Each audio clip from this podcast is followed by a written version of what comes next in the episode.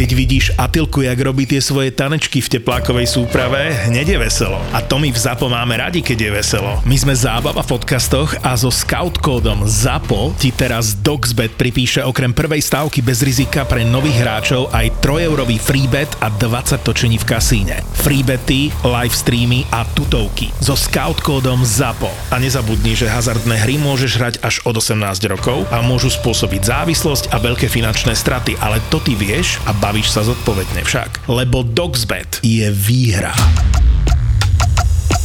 Toto je ZAPO, takže to, čo bude nasledovať, je iba pre vás, ktorý máte viac ako 18 rokov. Čakajte veľa zábavy, platené partnerstvo, umiestnenie produktov a language pomerne často za hranicou.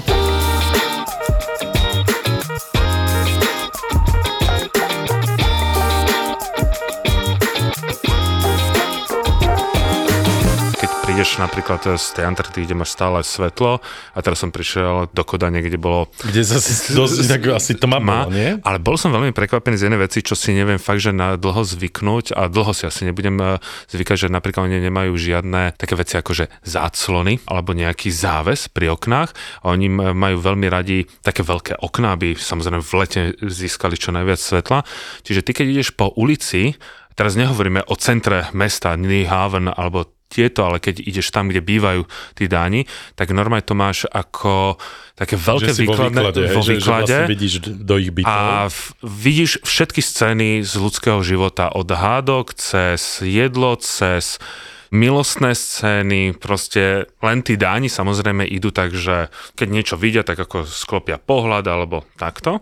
Iba ty si sa pozeral, A ty s popcornom tam stojíš. že všetci sklopení, všetci sklopené zraky a Martinko veľké oči a pozeral, ako tam jedný to, druhý ono. A potom ďalšie... A, a, a potom sme sa išli prejsť na miestnu pláž a tam ma zase fascinovala tá kultúra náhého tela. Možno sa to ľudia zachytili, že povedzme v hlavnej televízii v Dánskej.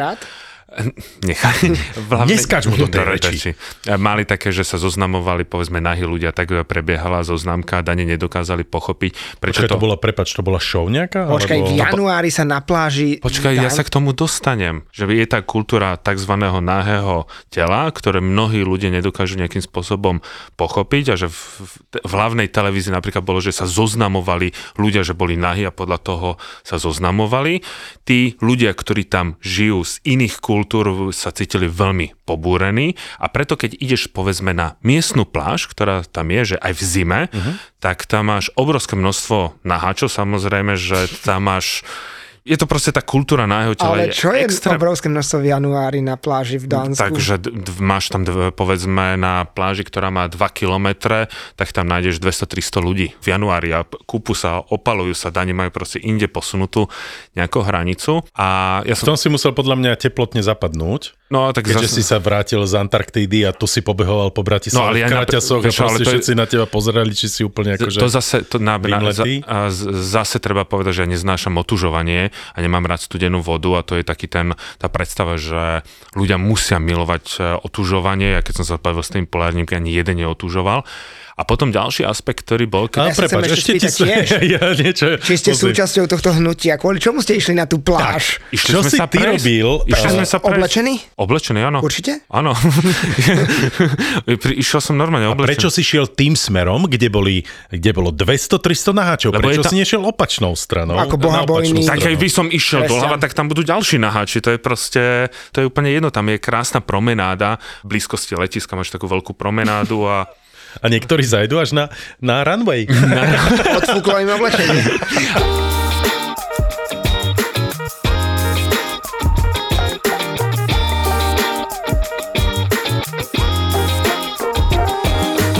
No ja som v prvom rade zažil dušičky v Mexiku. Čiže ja som zažil Diaz Muertos. Strašne som sa na to tešil. Uh, áno, však to som spomínal, že kvôli filmu Coco to ma tak e, fascinovalo, že jasne, ja to chcem naozaj zažiť e, naživo. Nevidel si? Je taký Koko? animovaný o... film. To dňo, sa musíš si to pozrieť. Ale kedy to bolo natočené?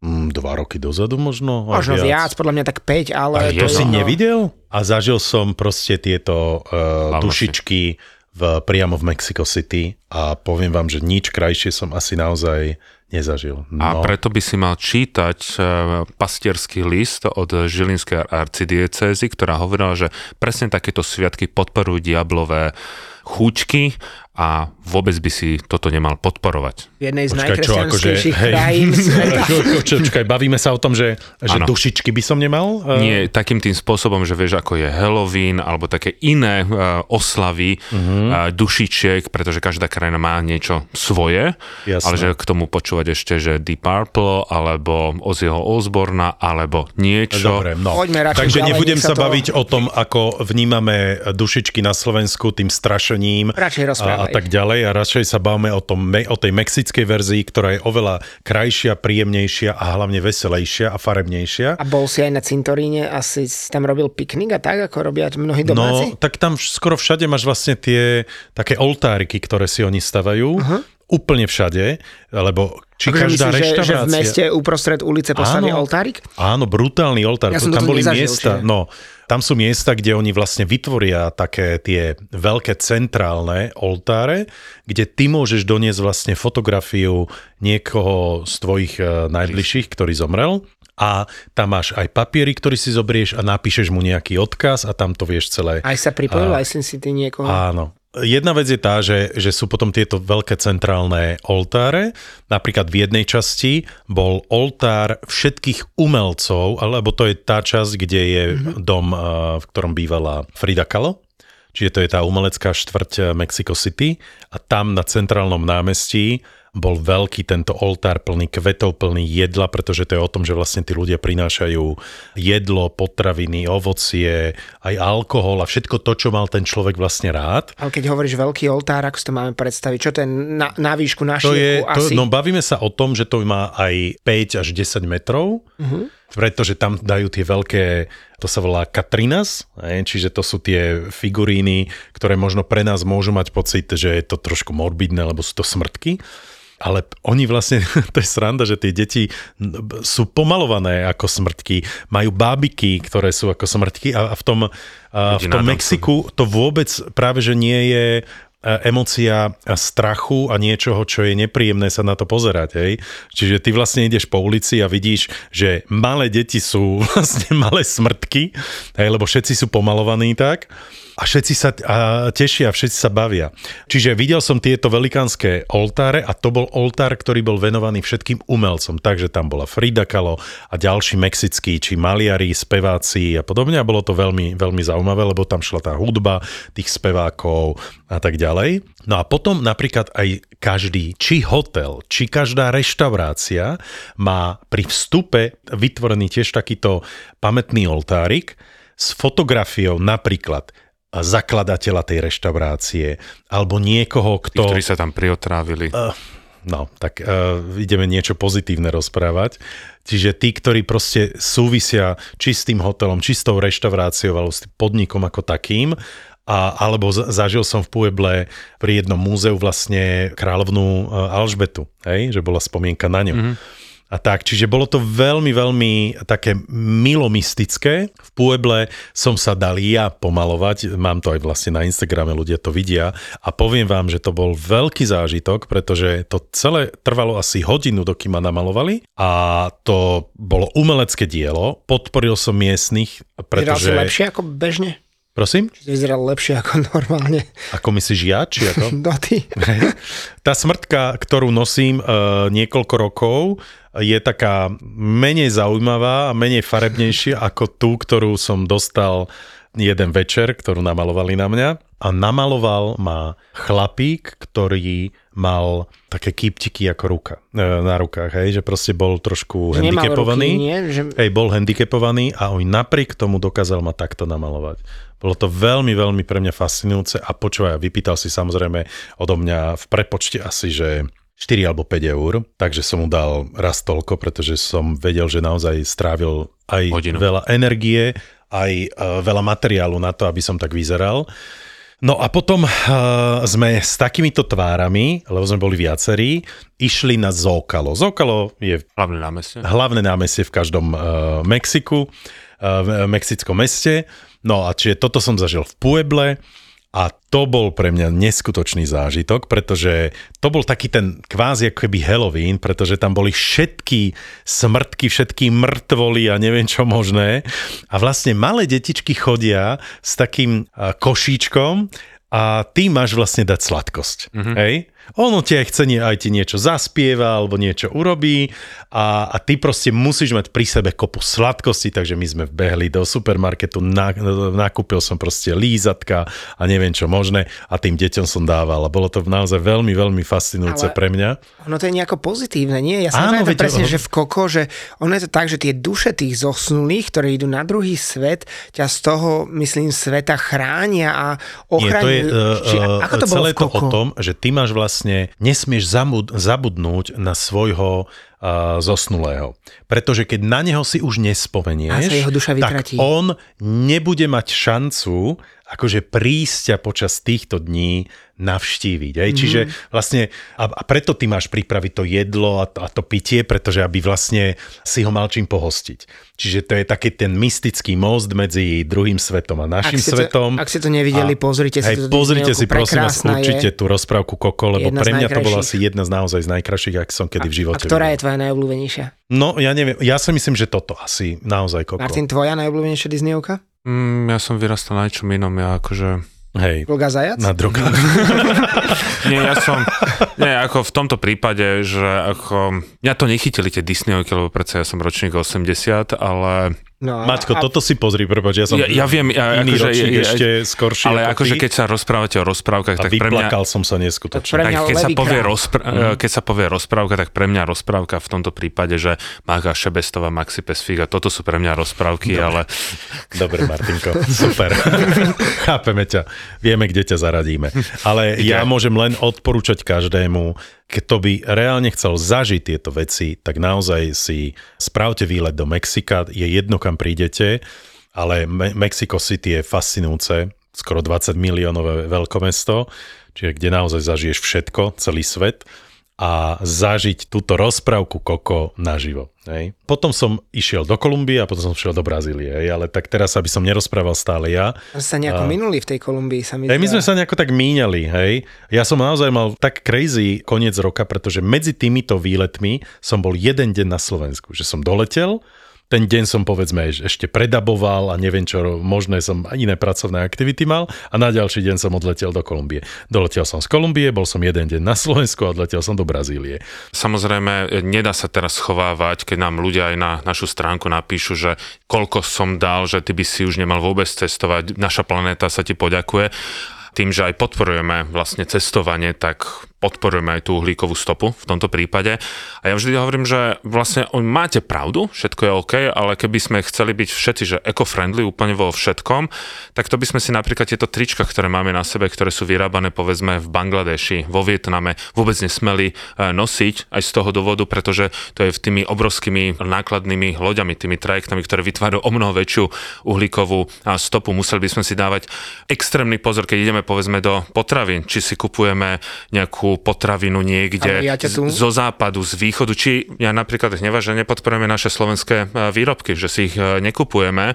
Ja samozrejme je to dané nejakou e, sumou, platom. Tak je to istým aj nejaká tá politika tých obchodných reťazcov, pretože pre nich paradoxne je lacnejšie kúpiť šit z Chile, hej, ktorý precestuje polku zemegule a, a toto mňa napríklad vytáča, hej, že ja som nútený, v úvozovkách nútený, a pre, ja to nepodporujem, ano. ja a priori nebudem jesť čučoriedky z Peru, z Chile alebo z Bolívie, keď viem, že vieme mať aj slovenské čučoriedky, ktoré ale nemôžem očakávať, že budú rásť v zime.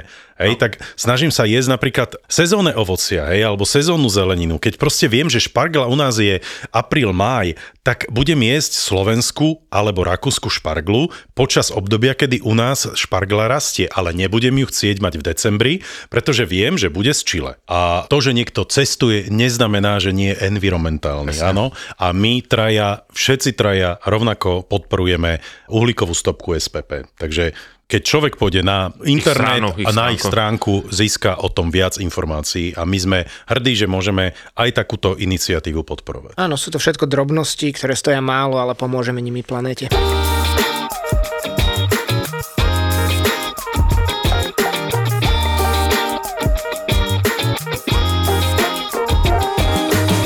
Ja teraz cestujem len tak akože, veď viete, kde som bol a keď som pristal z Antarktídy, tak som bol tu na koľko, 40 hodín a potom som letel smerom do Dánska, takže tam budem dosť často cestovať, tak eh, si robím srandu, že keby som mal priateľku niekde z východu, tak toto je o mnoho rýchlejšie a lacnejšie, lebo z Bratislavského letiska odletíš bez problémov do Kodane za hodinu a 10 minút si tam. Letenka stojí teraz 15-20 eur, čo je ešte lacnejšie než samotné IC, takže budem sa často Takže vlastne hovoriť. tým chceš povedať, necestujte IC do Košíc, ale do, do Kodane.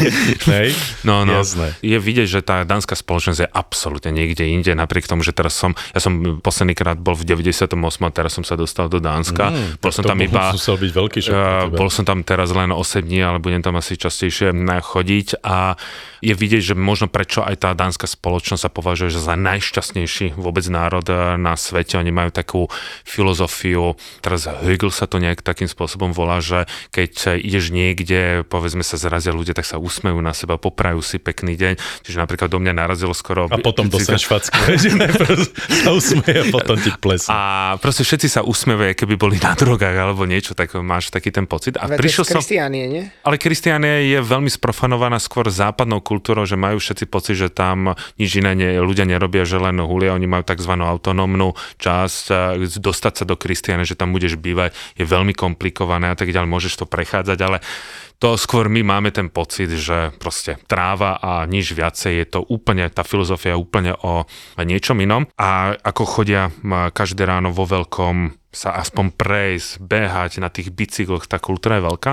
Ale potom ma napríklad prekvapila jedna vec a teda vtedy som sa strašne hambil za Slovákov, keď som išiel na letisko a odtiaľ z letiska v Kodani kde sme išli, keď sme išli na Fajerské ostrovy raz, tak majú tam reklamu na SAS, ako leteckú spoločnosť, škandinávska aerolinka, ktorá zgrupuje všetky tieto škandinávske krajiny a boli tam reklamné pútače, že prečo cestovať z SAS a jedno z tých reklam bolo, že dve dámy sa idú ako keby poboskať, že nemajú, že sú otvorení pre celú komunitu. Tento reklamný pútač, ktorý bol obrovitánsky, každý to bral normálne, že proste Áno, OK. Dve ženy sú... A predo mňa dvaja Slováci, že Ježiši Kriste, táto dánska spoločnosť je niečo otrasné. Mm-hmm. Stavím sa, že doma si pozerajú pornostránky, ako pozerajú na dve ženy, ako sa boskávajú, ale proste dvaja chlapi. Ale fuj, Martin. Martin. Proste absolútne, absolútne pobúrení a keby ich počuli práve tí dáni, tak by akože dostali trošku Aj. taký ten slovný A možno tam aj žijú tí Slováci a pracujú. No, a využívajú sociálny som, a neviem aký systém. A Dánska, to som sa takže... bavil práve s priateľkou o tom, že či chodí do tej slovenskej komunity a ona vraví jednu vec, že Najviac sa stiažujú tí, ktorí využívajú práve Aj. ten sociálny a, systém, ktorý a hovoria si, ako obísť celý ten systém a nadávajú na nazvime to migrantov z iných krajín, ktorí tam chcú makať, ale oni nechcú, pretože tí im berú robotu a keďže Dáni chodia na tých bicykloch takmer všade, uh, oni dokonca decka zo školy majú v, v takých košíkoch. No, však predu. to aj v Holandsku máš všade. Ja som to videl prvýkrát. Fúrik. Presne. Normálne na fúriku. Prilby, mm-hmm. veľmi som sa vždy, uh, ja keď som videl prvýkrát, že toto by sme na Slovensku vôbec nemohli nejako zaviesť. Lebo ono to reálne vyzerá, ako keby si si fúrik dal pred bicykel presne. a v ňom máš nahádzané vlastné deti. No, presne, no. presne. A toto inak bolo vytvorené v tej Kristiánii a že vznikla mafia, ktorá kradne bicykle a hádaj, mm. kto toto má na starosti, tu kráde, že to je... Roš? Áno. Aj on. Aj on, aj, aj on tak... Čiže normálne, že aj tam si robíme reklamu ako Slovensko? Uh, robíme si veľkú reklamu, presne. Ale ja by som sa chcel tiež k tomuto vyjadriť a teda nie k ukradnutiu bicyklov. Nie, k k homosexualite. Jaj. Lebo samozrejme, ja som bol za posledný čas v Sýrii, Kolumbii a Bolívii a Chile a Peru. No a o Kolumbii nemusíme rozprávať, tá je farebná, veľmi rôznorodá a otvorená, ale v Bolívii som bol šokovaný, boli sme v hlavnom meste Sucre na diskotéke a tam úplne bežne domáce bolívijské indiánske lesbičky sa boskávajú, potom e, gejovia sa boskávajú a v tak indiánsk... v tak indiánskej krajine, Aha, fú. A, kde naozaj... Držte mne velebnosti. vtak, vtak, aha, no. Vtak. Táto čas sa bude volať vtak. Áno, lebo Dáni, tak, tak, tak, tak. Po dánsky je tak, áno. toto som naozaj nečakal, že v krajine, ktorá je po, a veľmi kresťanská, veľmi indiánska, že ten vták bude mať v ruke. Ale nie je to. Čo si tam robil? Bo, čo som robil ja na diskotéke? No, Hej. klienti chceli ísť na diskotéku, tak samozrejme splním im, čo im na očiach vidím.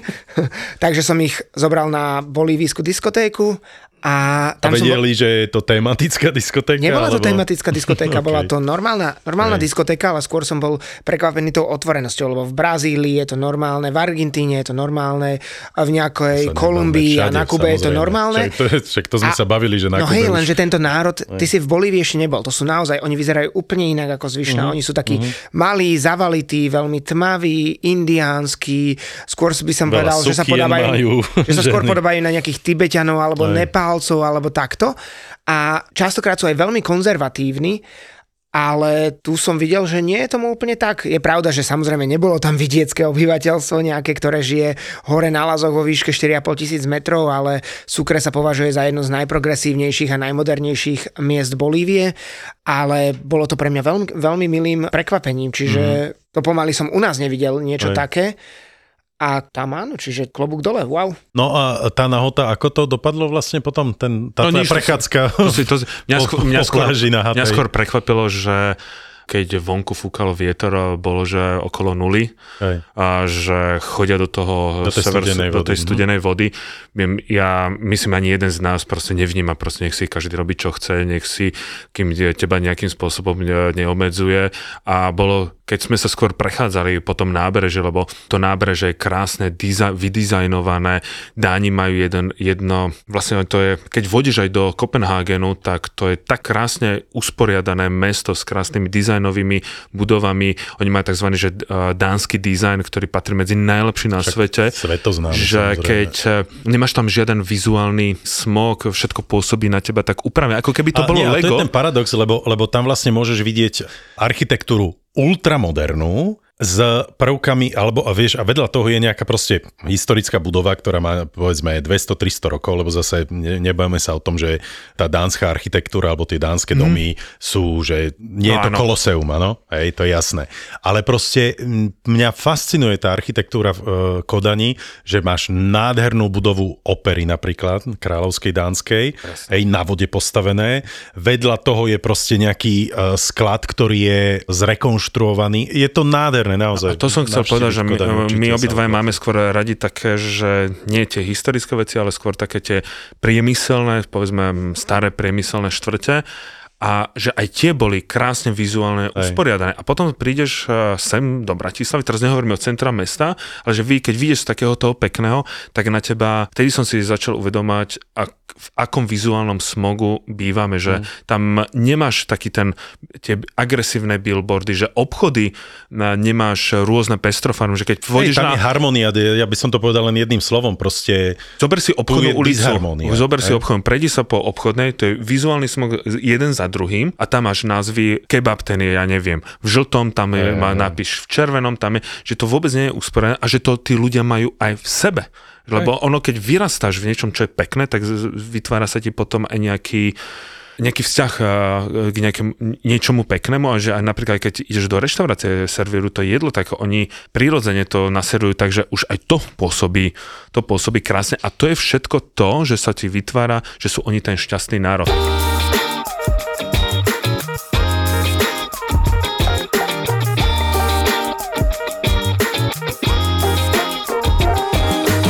Keď už musím chodiť do obchodného domu, vyberám si Vivo.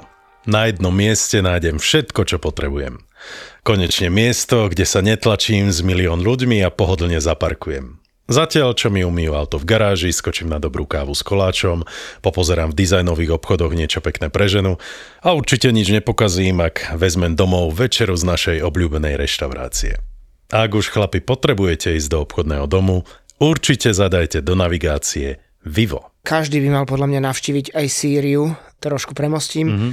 lebo keď sme tu mali pred pár rokmi tú utečeneckú akože krízu, kedy sme panikárili a hlavne politici vytvárali, tak tí ľudia naši, ktorí naozaj proti tomu protestovali, by tam mali výjsť a vidieť, v akých podmienkach tí ľudia žijú a aké tam neskutočne zničené a normálne asi by si dvakrát rozmysleli, či budú proti niečomu protestovať, lebo je to naozaj niečo neuveriteľné, aký deštruizmus, ako by povedal klasik, môže človek spôsobiť jeden druhému. Áno, ja a... som to videl na tých tvojich storkách, ktoré si dával na Travelistane, že proste my si to ani nevieme predstaviť a to, prepač, to nemusíme ísť v, bohužiaľ teraz ani do Sýrie, stačí prejsť Ukrajina. hranice a, a ísť na Ukrajinu. No ako ty si vnímal tú Sýriu, keď si tam teraz bol, Peťo? Okrem toho, že si videl, že proste všetko bolo zbombardované, vyľudnené, prázdne.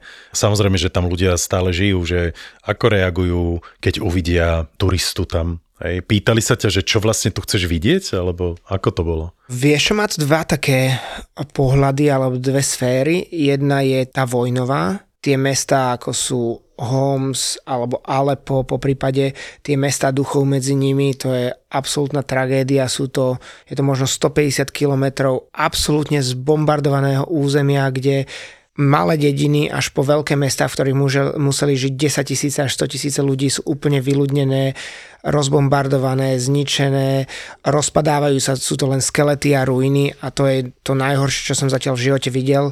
Aj napriek tomu, že som s Martinom navštívil, ja neviem, Mosul v Iraku alebo ja neviem, v Afganistane sme boli a v rôznych iných vojnových zónach, tak toto bolo zatiaľ to najhroznejšie. Takú skazu som ešte nikdy nevidel. Asi ani, ja chápem, prečo odtiaľ utieklo 6 až 8 miliónov ľudí, lebo tam sa jednoducho žiť nedá. To sú proste zamínované územia, ktoré sa kompletne rozpadávajú a tí ľudia nemajú kde žiť. Tam nie je absolútne taká možnosť. No a na druhej strane je to, že sú to úžasné historické mesta. Alepo a Damašok sa považujú za dve... Kolisku z... histórie. Áno, sú to najdlhšie, kontinuálne obývané mesta našej planéty. Tieto dve súberia o ten titul. Niekedy sa ešte spomína Jericho, ale kým Damašok má niekoľko miliónov ľudí, teraz sa hovorí momentálne až o desiatich, aj keď pred vojnou mal iba, ja neviem, možno okolo dvoch miliónov, tak Jericho je oproti tomu dedina, alebo aj oproti Alepu ale sú tam neuveriteľné historické pamiatky ako Umajovská mešita, ktorá je možno aj najkrajšou mešitou zatiaľ, čo som v živote videl.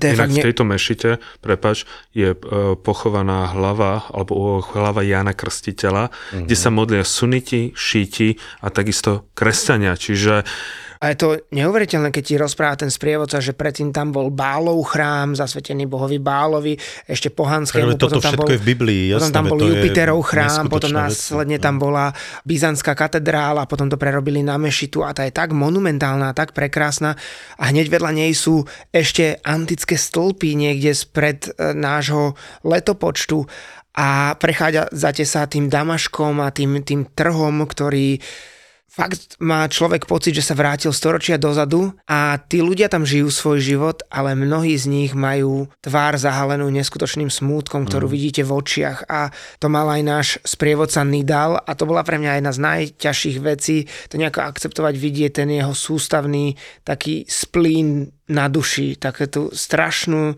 strašnú traumu? bolesť, ktoré, mm. alebo traumu, ktorú prežil ten národ a ktorú prežil asi aj on osobne a on Častokrát, keď hovoril o tých zverstvách, napríklad islamského štátu, ale aj vládnych vojsk a podobne ohľadom bojov, keď sa boli v Palmíre, tak nám rozprával ako, ako kurátora múzea zajal ISIS a on chcel ochrániť tie pamiatky Palmíry, ktorá pochádza niekedy ešte spred nášho letopočtu, alebo teda na prelome letopočtov. A aj si ho zajal, podrezal ho a potom ho ukryžoval na jednom stĺpo, zo, zo stĺpov mesta a nechal ho tam vystaveného ako výstrahu. Tak on to rozprával s úsmevom na tvári ale to bola taká ako keby nejaká grimasa, ktorou sa ochraňoval. Normálne bolo vidieť neskutočný smútok, ale tým, že to musí rozprávať ľuďom, tak si asi nejako vytvoril takúto mm. kvázi alternatívnu realitu, v ktorej sa usmieva, tak nejako nevedome, asi aby sa nezbláznil z toho. A je to Rozprával nám mnohé príbehy o tom, ako napríklad tie antické múmie z Palmíry, tam boli, Martin si ich určite pamätá, tam boli také pohrebné veže, ktoré sa týčili do výšky až 15 metrov, v ktorých boli pochovávané stovky rímskych obyvateľov z obdobia okolo nášho letopočtu. A aj si všetky tieto hrobky vykradol a kamión mi rozjazdil tie mŕtvoly na ulici, vyhádzali ich na ulicu a tam ich rozjazdil ťažkou technikou a podobne a potom ich, potom ich spálil, lebo že jednoducho tela ľudí, ktorí vyznávali iné náboženstvo, nie, nie sú povolené a potom tie posmrtné veže odpálil, v Palmíre odpálil Bálov chrám, dynamitom a už z neho stojí len jedna jediná brána, čiže zničil pamiatky, ktoré tam stáli storočia až tisícročia a bohužiaľ padli kvôli uh, hlúposti pár mm. jednotlivcov alebo nejakej zvrátenej ideológie. Palmíra, mesto, ktoré malo že vraj 120 tisíc ľudí pred vojnou, má teraz neviem či 6 alebo 10 tisíc ľudí. Väčšina budov je absolútne zničená, nedá sa tam kde nájsť, nie je tam žiadny hotel, nedá sa tam prespať. Človek tam môže ísť len z eskortov. Ale po to isté, historická citadela v meste, ktorú Martin za, navštívil ešte za čias jej veľkej slávy, kedy to ešte mesto stálo a fungovalo normálne, tak teraz keď idete, tak všetky tie distrikty alebo všetky tie štvrte okolo sú totálne rozbombardované a zničené a vidíte deti, ktoré sa medzi tými ruinami hrajú futbal, kopú si tam loptu, smejú sa, lózia po tých troskách a vy si uvedomíte, že to sú deti, ktoré majú ja neviem, 9-10 rokov, narodili sa už počas vojny a poznajú len tú vojnu. Nič iné nezažili a je to, je to na jednej strane úžasný pocit byť na tých historických miestach, zažiť jedny z prvých kresťanských kostolov, ktoré boli vystavané. Boli sme napríklad v kostole z roku, myslím, že 60 nášho letopočtu.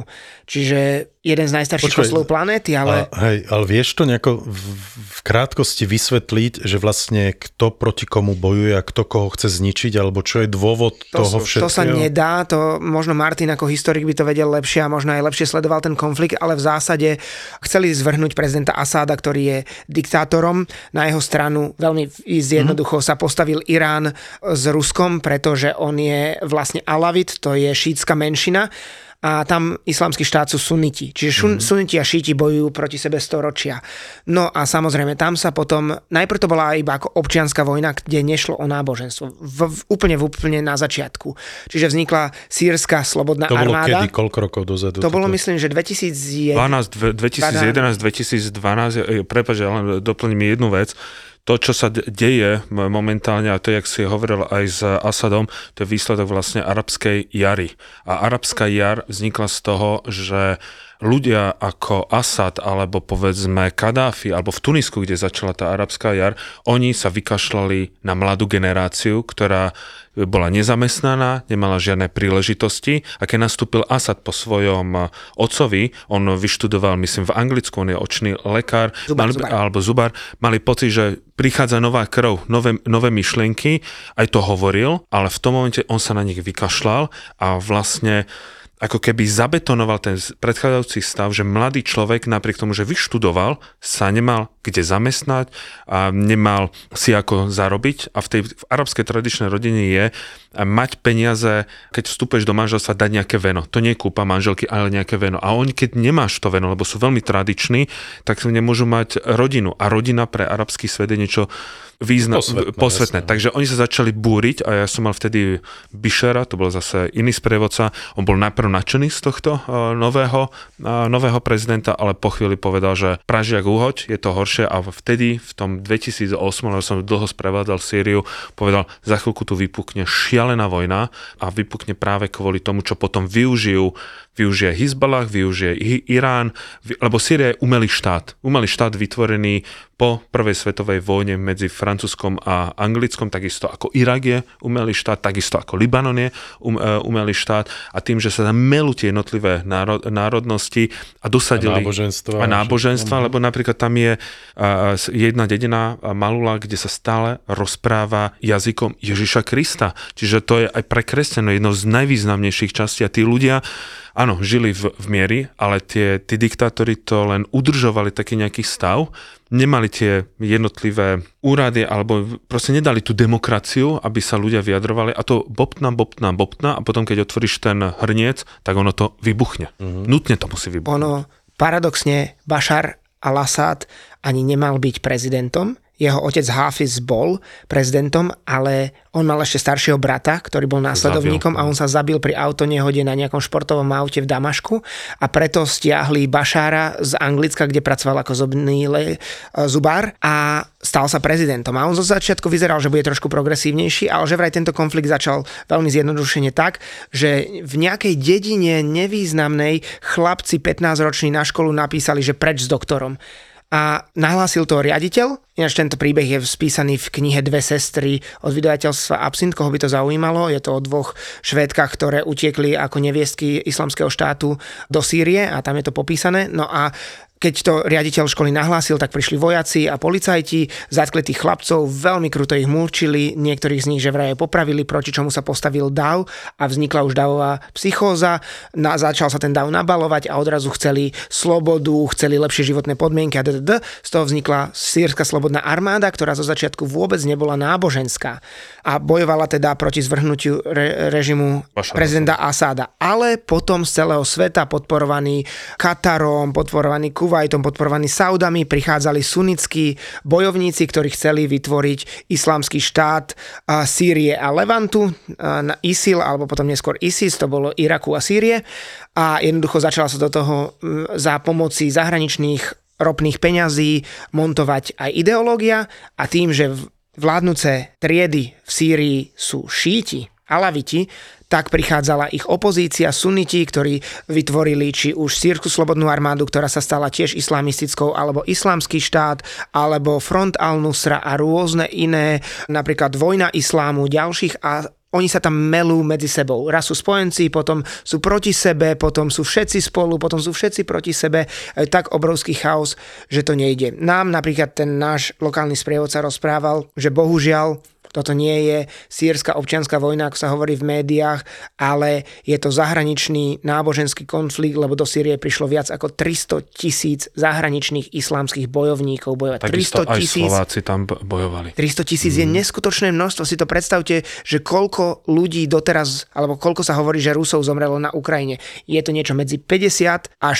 120 tisíc pri tých najprogresívnejších odhadoch. Tých najodvážnejších 300 tisíc je neskutočné množstvo bojovníkov, ktorí tam prišli bojovať za ISIS alebo iné islamské združenia. A tým pádom sa to tam melie doteraz. Niektoré oblasti sú stále nebezpečné tým, že Rusi sa pomaly stiahujú svoje jednotky, tak sa odhaduje, že ten konflikt sa opätovne rozhorí.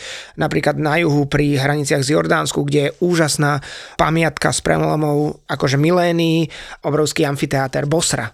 Basra. Nie, Bosra, Bosra. Basra je v Iraku. A je tam ešte jedna Basra, to je jedno tak to je najlepšie zachovaný antický amfiteáter alebo niečo také ako polovičné koloseum na našej planéte. Úžasné, takmer v dokonalom stave.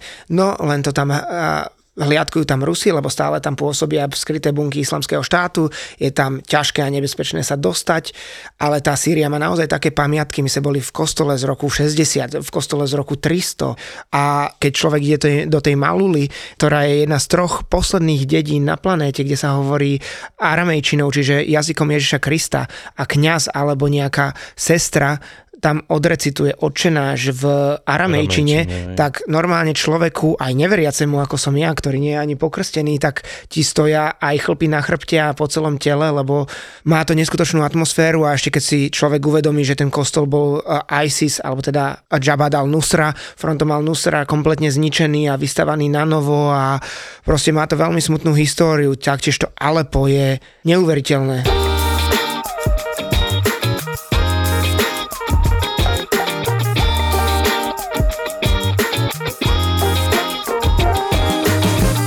Bezpečné ísť do takej krajiny? Je to tak bezpečné ako Martinové cesty do Iraku, do Sýrie, do Afganistanu. Dá sa to, ale človek si musí byť vedomý rizik, ktoré sa môžu stať, že jednoducho Miesto, ktoré je plné ľudí a vraví smiechu a radosti, sa môže v priebehu sekundy zmeniť na miesto bombového útoku. No dobre, a tebe nelepilo? Samozrejme, že mi lepilo. Človek sa bojí, určite si myslím, že aj Martin sa v niektorých momentoch bojí, ale ja hovorím častokrát, že strach, pokiaľ ho človek dokáže ovládať, je aj nápomocný, lebo ťa robí ostražitejším a dáva ti takú tú chuť prežiť. Čiže dávaš si pozor na hlúposti, ja neviem, nechodíš na miesta, kde by si nemal byť, keď to vyzerá nebezpečne, tak sa tomu vyhneš, počúvaš rady s prievodcov, keď ti povie, že večer na tomto mieste chodiť nebudeš von, tak ho neignoruješ a sedíš na izbe a čítaš si alebo pozeráš telku.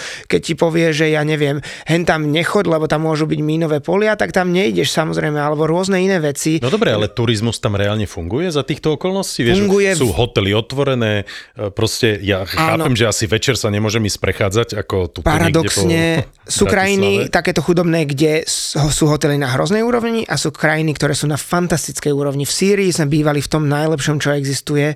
Má, na málo ktorej ceste máme také luxusné a skvelé ubytovanie, ako sme mali momentálne v Sýrii, ale je to z toho dôvodu, že sme bývali iba v mestách, ktoré má už vláda pod kontrolou, čiže mm. držia jednotky Bašara Asada a sú bezpečné. Čiže bývali sme väčšinou v 5 hviezdičkových hoteloch priamo v centre mesta, ktoré je najviac strážené. Samozrejme, nie vždy to je najlepší nápad, lebo no, Martin no, lebo to častokrát... spôsobom to môže byť ako keby taký magnet, nie? Že môže byť to. To, to závisí... Vedia, tušia, že tam budú To závisí turisti, na konkrétnej budú... krajine. To závisí od destinácie. Ono, ono všeobecná milota ľudí sa mieša s debilizmom jednotlivca. A teraz je veľmi populárne chodiť do takýchto krajín, či Irak, Sýria a ja by som preto aj vyzval všetkých tých ľudí, ktorí tam cestujú, nech cez svoje sociálne siete vedia veľmi ovplyvniť tých ďalších prípadných návštevníkov a častokrát povedia fakt, že úplnú hlúposť, že to je úplne v pohode, všetko je v najlepšom poriadku, neverte médiám a, a tak ďalej. E, pritom médiá informujú pravdivo, je to vidieť presne na tom Iráne, hovorí, že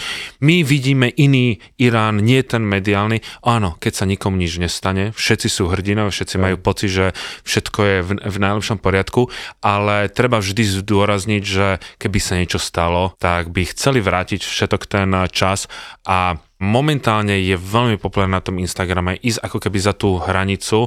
Ja mám pocit, že začínajú cestovať ľudia do Sýrie alebo do Iraku len kvôli tomu, že je to in, že si neuvedomujú, že kam idú. Párkrát sa, sa nám ozývajú na Instagram, že by sme im poradili. Ja už som sa rozhodol, že o niektorých veciach fakt im nebudem eh, hovoriť a budem vyzývať k tomu, že ľudia, toto nie sú cesty, že na prvý šup treba získať eh, nejaké eh, skúsenosti a treba vedieť aj prijať tú informáciu ja alebo ten fakt, že keď mi mám vnútorný pocit, že to niečo mi nehrá a len kvôli tomu, že si chcem splniť sen, tak sa otočím. Nejdem tam, e, nejdem tam, že veci nemusia vychádzať. Ak vie niekto prijať ten vnútorný fakt, že nemusím všetko vidieť, ak Peťo hovoril, že tak možno budem na hoteli a pozerať e, televíziu, len aby som si niečo splnil, tak nech tam proste nejde, lebo všeobecná milota ľudí sa mieša s debilizmom. To, že má 10 ľudí pozve na čaj a budem jej rozprávať, to ešte neznamená, že je to bezpečná krajina. Buďte radi, že sa vám nič nestalo. Presne, netreba zabúdať na to, že síce tí ľudia sú tam milí, chcú sa s vami odfotiť, pekne vám rozprávajú, ale pred pár mesiacmi alebo rokmi sa tam vyvraždili milióny ľudí. A toto budem teraz parafrazovať Martina, ale cestovanie do takýchto krajín je trošku ako doktorát z cestovania. Na doktorát vás nikto nezoberie, ak nemáte základnú školu vyštudovanú, ak nemáte vyštudovanú strednú školu, ak nemáte bakalára, magistra a potom len po náročnom výberovom procese vás zoberú na ten doktorát, aby ste si spravili PhD, čiže tie medzistupne sa nedajú úplne preskočiť. preskočiť. Nechceme sa tým nejako chváliť, Martin má o mnoho viac skúseností ako ja, čo klobúk dole, ale samozrejme najprv precestovať nejaké normálne krajiny, ako sú, ja neviem, Čile, Argentína, Thajsko, Vietnam, Laos, Kambodža, potom možno trošku do iných a jednoducho to, že má niekto precestovaných 20 alebo 30 krajín, neznamená, že samozrejme môže ísť, ale neodporúčame, lebo Ani je tam... množstvo krajín ne, ne, nezaviežajú. Ja ale ľudia to častokrát ktorí... hovoria, že, že už som bol v 32 krajinách, že poďme do Sýrie. Ja vravím, práve preto nepoďme prosím do Sýrie, lebo... No, ja viem, čo myslíš, áno, áno. Lebo je to, je to nebezpečné a ľudia si častokrát to riziko neuvedomujú. Napríklad ja som teraz vysvetloval chalanom, ktorí tam so mnou idú, že pokiaľ sme tam, nepoužívajte sociálne siete. Že prečo Takže nie? influenceri nemôžu ísť, hej? Môžu Môžeš ísť, ale môžeš to e, robiť spätne, lebo napríklad tých turistov, všetci tam môžu viac menej západní turisti dojsť iba cez Libanon, čiže priletia cez letisko v Bejrúte. Pravdepodobne hneď ďalší deň prekročia hranice so Sýriou.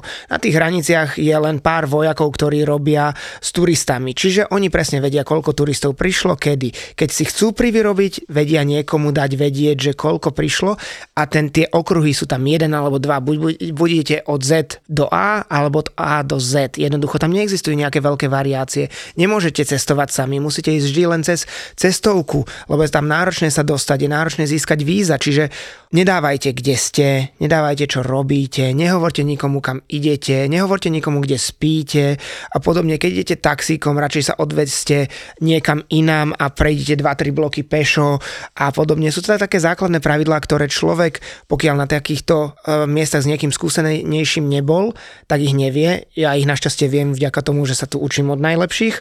Tuto od pána Navrátila, ktorý ma niekedy zobral so sebou do takýchto destinácií, čiže som niekedy. sa čo to naučil. Čo? Niekedy. No tak si ma zobral niekedy. Zobral si ma do Afganistanu, zobral si ma do Konga, zobral si ma do Iraku, do Pakistánu a rôzne iné. My samozrejme nechceme ľuďom ubrať tú radosť toho, aby tam cestovali, ale nech cestujú bezpečne a nech si sú vedomí rizika a nebezpečenstva. Samozrejme je to krajina, ktorá pre mňa to bolo za dlhé obdobie možno po niečo, že najviac wow faktor, aký som zažil, lebo aj napriek tomu, že som neveriaci, tak byť na tých miestach, ktoré nesú v sebe takú obrovskú históriu a že sa tam tvorili dejiny ľudstva, tak je neuveriteľné. My sme napríklad boli na mieste, kde bol pokrstený svätý Pavol, čo wow, akože je to úžasné, ale samozrejme človek musí byť si vedomý toho, že to sa môže všetko každú chvíľu otočiť, že jednoducho odrazu aj si sa rozhodne a začne robiť nejakú ofenzívu a odrazu ste v malére.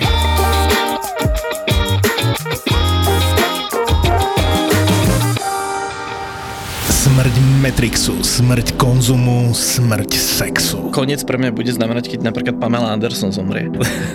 My sme stále v Matrixe. Áno. smrť reality, smrť vesmíru, smrť vedomia. Keď začne akože zomierať, čiže keď už si vlastne mŕtvý z pohľadu dnešnej medicíny, až po oddelenie ducha od tela. A to je trvá vraj 3,5 dňa. Čo je po smrti? A čo bolo pred veľkým treskom?